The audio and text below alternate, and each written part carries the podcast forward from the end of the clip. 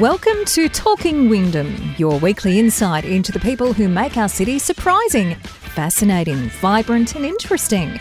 Talking Wyndham is an initiative of the Committee for Wyndham. All the latest news and events are on our website and Facebook page.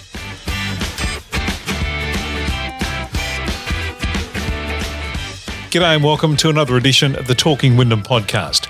My name is Kevin Hillier, here, of course, for the Committee for Wyndham.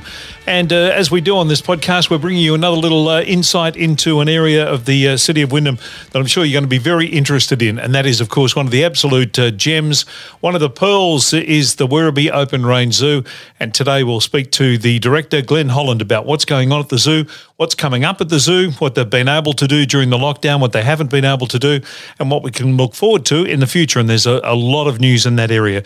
So we'll talk to Glenn in uh, just a tick. I want to take a little minute, though, just to remind you about uh, some of the work that the Committee for Wyndham is doing uh, during the lockdown. And uh, there's a lot of work going on during the lockdown, a lot of Zoom meetings going on uh, that you can take part in, a lot of information sharing, a lot of offers. And all you have to do basically to find out about it is jump on the Facebook page or on the website. If you'd like to join up and be a member, all the details are there as well. Uh, and if you are a member and you're not taking advantage of uh, some of the great things that are going on, make sure you get involved. The uh, Committee for Wyndham doing a great job uh, and always available uh, to have a chat to you and, uh, and available for you to contact them at any time through the social media platforms. All right, let's get stuck into it. Let's head to the zoo.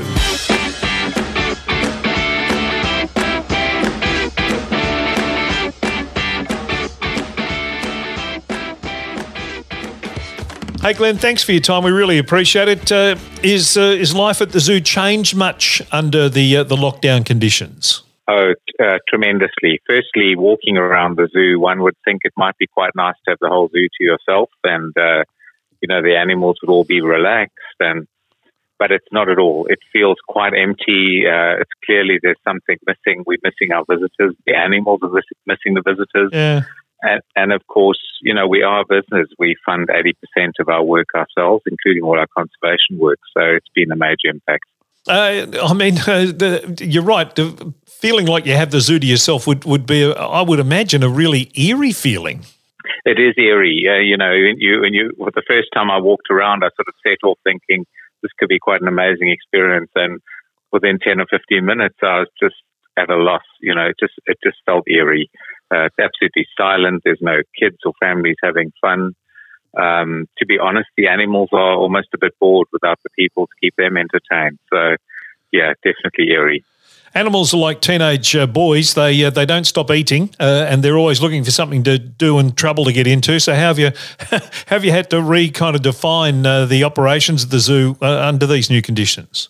Well, you know, of all of our teams, our visitor team pretty well, and all our volunteers, and we have at Werribee over 200 volunteers, so it's been quite major for all of them as well. And the zoo is a big part of their their life. Um, but all of the visitor facing staff clearly have pretty well stopped work and are working from home, um, and we're keeping people as busy as we possibly can. Um, our horticulture department are together with what we call our assets or works team are doing a whole lot of projects that really would have interfered with visitor flow. So they've ripped up paths, they've expanded the lion viewing area, bombed it, and then replanted and um, done a new path and all that sort of thing. So there's a tremendous amount of work going on, and I must say it looks wonderful. I think when visitors come back in, you know, everybody's going to be surprised at the changes. Um, and they're quite excited because it gives them that opportunity without having to worry about visitors. So from that point of view, you know, there's always a silver lining to the cloud. Yep. And then from an animal point of view, we've split all of the teams into A and B, and they're working on a 4-3 roster through the week that alternates. And um, of course, we have to do the animals seven days a week. And um, they they pretty it's a pretty skinny team, so we don't have days where we have uh, pretty well all the staff on site, and we can do big team hits and team meetings and that sort of thing. So they they're very busy, um, but obviously looking after the animals, animal welfare is number one, and so the animals are all still getting all of their needs. There's a fair bit of animal training going on, which is a, and conditioning, which is a big part of the work that they do. Um, and I'd like to share with visitors. They've done a lot of that uh, the last couple of months. Um, and then, of course, the whole vet team are still run off their feet not only with our own wildlife, but with a lot of incoming wildlife. And, you know, I noticed last in the last week we've had two or three koalas, uh, one attacked by dogs and another was orphaned after its mother was killed by a dog. And so there's all that wildlife coming in for the vet team as well. So from their point of view, life's busy, if not more busy than ever. Yeah, because it's not it's not a normal business in terms of like a you know a shop that you can just close and not uh, and not uh, operate at all because of the restrictions. You're a you're a 365 days a, a year uh, operation. Absolutely, and the only part we can switch off is really you know the shop, the food and beverage, those sorts of things which are purely visitor focused. But we also can't stop for example, the horticulture or the cleaning team because the zoo would end up a mess. Yeah. And so um, we're having to keep all of that going. And then from a cleaning point of view, we've actually doubled our cleaning team. So again, from a COVID response point of view, is ensuring the staff are all clean. So there's a big effort now on, you know, sanitizing all of the, the staff stations, the vehicles every day, all that sort of thing. Yeah.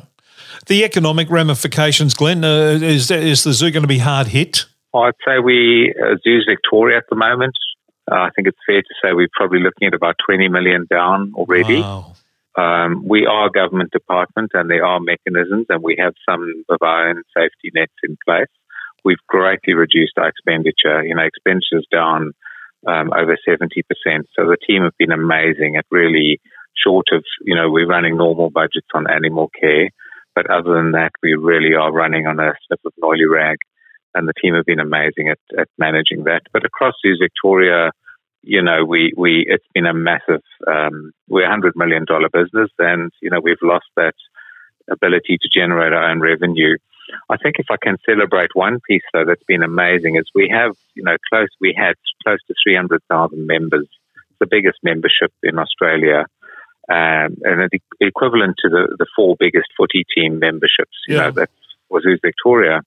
And we were really concerned our members would walk away, um, and they haven't. We've had amazing support from members who've um, not only stuck with us, but many have renewed membership, and some even joined up new.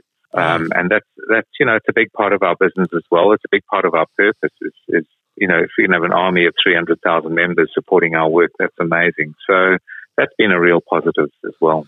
Also gives you some sort of indication of the value that people have on on, on the zoo and the kind of context of their life. When when you are scaling down on a personal level, uh, the things that you're spending money on, the fact that they've made that commitment is is enormous uh, enormous acknowledgement of uh, the importance.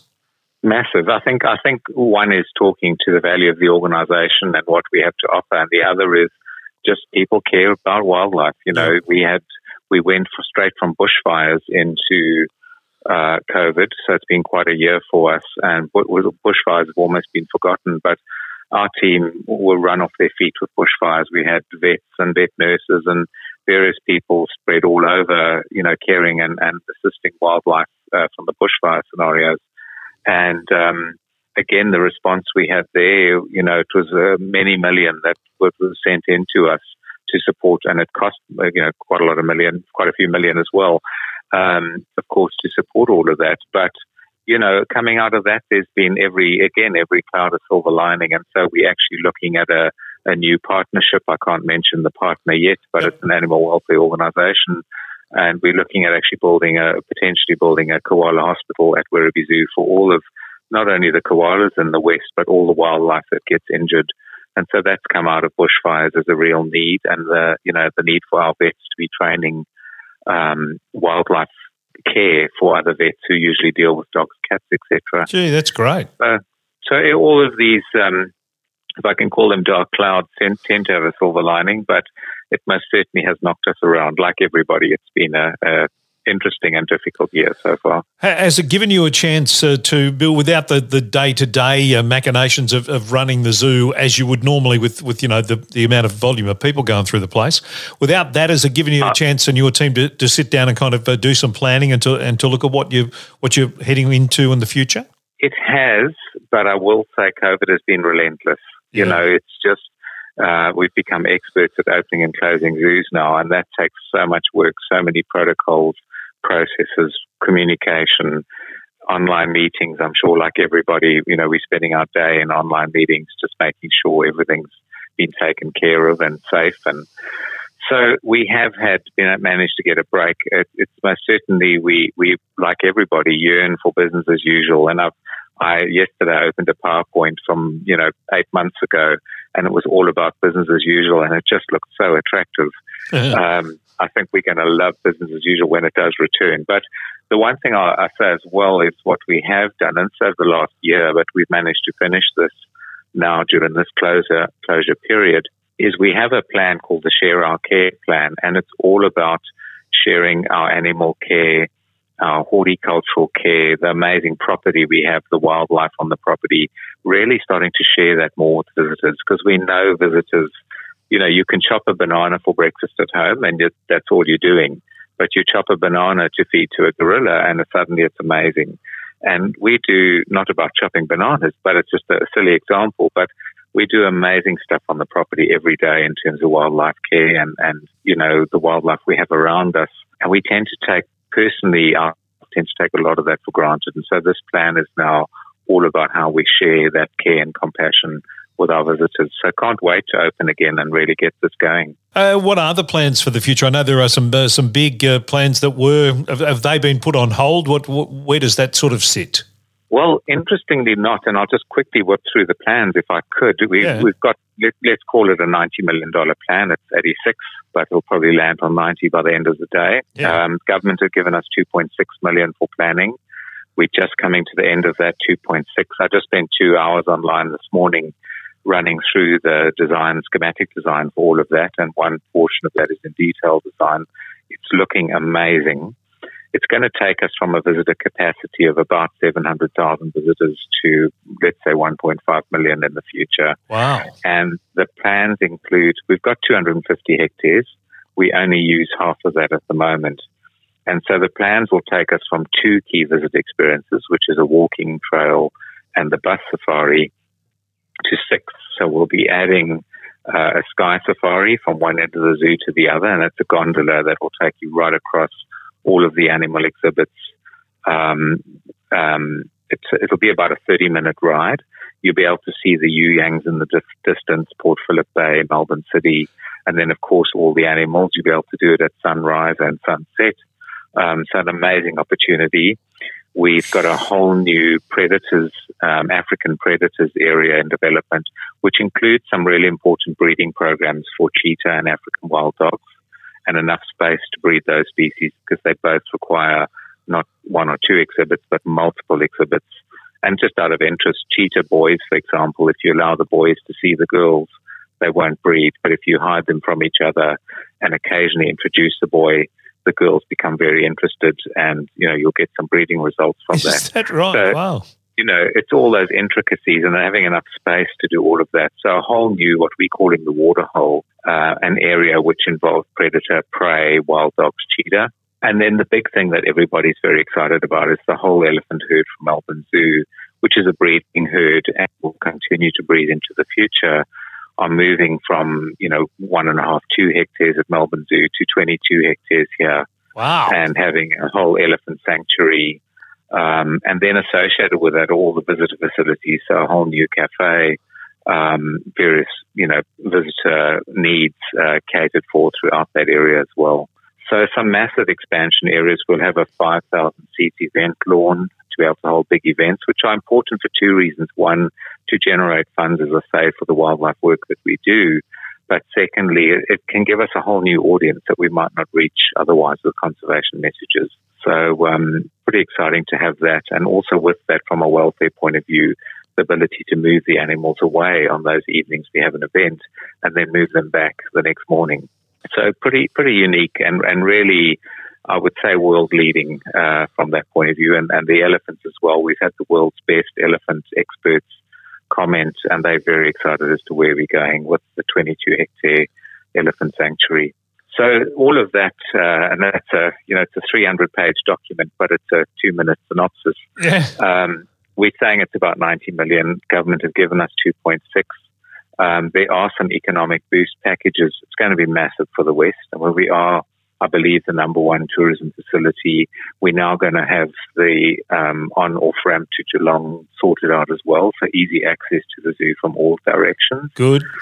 And I think, you know, it's, it's going to offer a lot for the West in terms of employment, uh, reputation, tourism, the whole lot. Yeah. So we're certainly keeping that alive. Um, government have been asking us some interesting questions as to how ready we are. And we, we do have the first part of that package uh, shovel ready. So the minute we got the first bit of funding, which is about seven million in year one, we can get started. And I would say it's most certainly not dead. It's it's in discussion, and you know, it's it's it's so difficult. I would only imagine for the treasurer to be looking at something like that, which is really attractive, but when money is so short. But we aren't, you know, we're still hopeful that there's a chance it'll happen, and if not in the next year, in the next two. So for us, it's it's not if it happens; it's just a matter of when. Yeah, is uh, I was going to say, what what's the time frame on uh, on sort of making this a start on this? Well, we we as I say, the schematics for the whole lot are at eighty percent. The detailed design and all of the water, electricity, etc., all those services are ready, and that's about a three million dollar package right up front, and that right. we could start tomorrow. And is this so, is um, this state government funding or federal government or both, or you don't care where the money comes from? Sorry, we don't really care, I must say.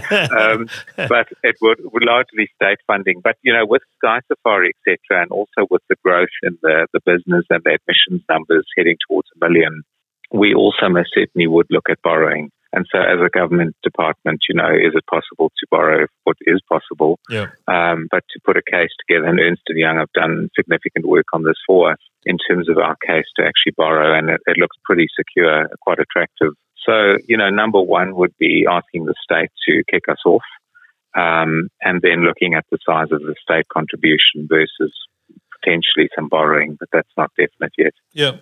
Uh, Glenn, the, the, the visionary uh, sort of nature of, of what you've just described to us, uh, quite quite exceptional. Where did where did that come from? Because uh, you, you, mentioned, I, I, don't know that it's anywhere else in the world, but I'm not an expert in the field. Uh, where did that come from? It's hard to put your finger on it, to be honest. We had a little plan to do what they called America's Journey about three years ago and uh, it wasn't the true. You know, we're very much an open range zoo, and it's part of what people love about yeah. our experience is that it is all quite naturalistic and open. And um, it didn't fit that bill, so we started addressing that and, and just going back to our roots, which is really being the best open range zoo we can be. And uh, we did bring in some American consultants who were around the world doing planning. Um, but I will say a lot of the concept came from our own thinking and our, our team.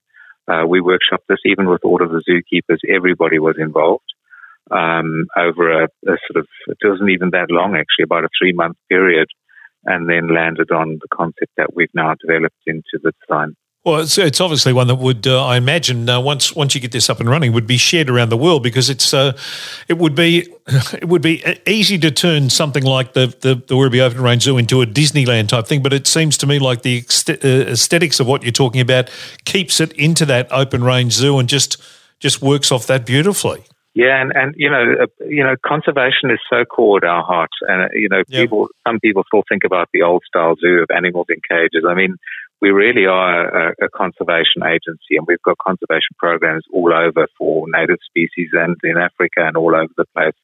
But one of the, if I can just give you a little bit of detail, if we've got time, yeah, um, is just you know if we dive into one little area next to the waterhole, which is the cheetah, wild dog, predators area. We're building an African village which will showcase how African people actually use little guard dogs. And these aren't big fancy guard dogs like Maremmas these are basically mongrels that have been trained and bred um, to ward off lions, cheetah, hyenas, baboons, and they're surrounded by these predators that just want to eat their livestock. And so, really creating an authentic African village to show how African, and of course, Africa, African uh, cultures at the core of our brand as well. And I think today, you know, I'm of African descent, and I, when I arrived, I just couldn't believe how authentic it is. So really showcasing some of the detail of the, the conservation work that happens not only in Australia with bandicoots or whatever the species may be, but showing internationally some of the conservation programs we support. And there's another project in Uganda, Rhino Fund Uganda, and we support that heavily. In fact, I'd say we subsidize them to the point of if we weren't, you know, they probably wouldn't be able to, to keep working. Um, and they, you know, they're breeding rhino in Uganda. It's the only place in Uganda there's rhino left, and they've got them secure. We've support all the guards, that sort of thing. Yep. So really getting into the detail of those sorts of programs and being able to showcase them. And just as a last element, part of Rhino Fund Uganda is a, a school for the local people that we support. And we actually build an exact replica of the school to the T with the same little funny wooden desks that we, you know, 40 years ago used to have at school, that sort of thing. Yeah. And they still have all that in Africa. So we do 40 to 50,000 school kids a year, and our kids can actually go in and experience Middle African Village School and that sort of thing. So um, it, the, the, the, detail in this design is quite quite incredible, and there's a lot of sustainability involved in all of it as well, which is exciting. You mentioned the government money. Is is there a lot of private money that comes into this in terms of people, you know, uh, making charitable gestures uh, to to the zoo? We we do have, you know, we've got a philanthropic team who most certainly, particularly for our conservation work, and we're spending over 10 million a year at the moment on these conservation species. Um, we have a philanthropic team who work hard to to try and get as much support as we can for those. We also see a lot of wildlife, thousands and thousands of cases of wildlife that come into our three zoos every year, and we help carers who are looking after the wildlife. So, from a veterinary point of view, that's massive, and we we do try and get as much support as we can for that. Occasionally, we get a wonderful donation. As we went into COVID and lockdown, um, an anonymous person gave us, um, or didn't want to be recognized, a million dollars towards our animal care and veterinary care. Oh, wow. And um, that's, you know, it, it, happens occasionally, and it's absolutely wonderful when that does because it makes such a difference. And then from a bushfire point of view, we had, as I say, quite a few million come in to support the work that we did. And that's led to us now potentially building this wildlife hospital at the zoo as well. Be nice to see that money come in when it's not in a time of crisis, though, wouldn't it? In in, in many ways, but that's absolutely, yeah. absolutely. You're, um, but we've had, you know, I will say from a bushfire point of view, we had donations, and I'm talking serious, you know, quite significant donations yeah. from all over the world, um, Eastern European countries, etc. That um, just pre-COVID you know, they all put their hand in their wallet and said to their members, help us support wildlife in, in Australia. And so we got some significant donations from all over the world. Have you got a, a time frame of when the zoo might resume to some sort of normality? I mean, what uh, what in terms of uh, lockdown restrictions do you have to get to before we'll be able to, to be able to visit the zoo again? It's an it's an interesting question. I'll be honest, it's not one at the moment because we've just been so focused on on lockdown again, and we've just this is probably the first week where we aren't actually just running through the whole lockdown process again because yeah. we're in lockdown now. Now it's more what do we do when we have a positive case among staff, and that you know that's uh, um, in any business now is a really likely scenario. Yes, and I think I think within two to three weeks we'll start to discuss once the curve abates and, and numbers start to drop, I guess then we'll pick up the discussion again with the health department around what that might look like. I would love to think that by late September, October, we potentially open again with limited numbers. We were allowing one and a half thousand people a day. And that limitation for us is not actually about space, it's about the safari bus. And so with safe distancing, you know, we can only fit so many people on the bus per yeah. day, and that's one and a half thousand. So um, we were allowing that. And I'd love to think by October we're doing that again. There'll be a real uh, re-education of all those things that we've just taken for granted when we go to places like like the Open Range Zoo, uh, and I guess not only for us as uh, as people coming along, but also for your volunteers and your workforce as well. Absolutely, and I, you know, I, having grown up overseas, and I grew up in a bit of a war zone and that sort of thing.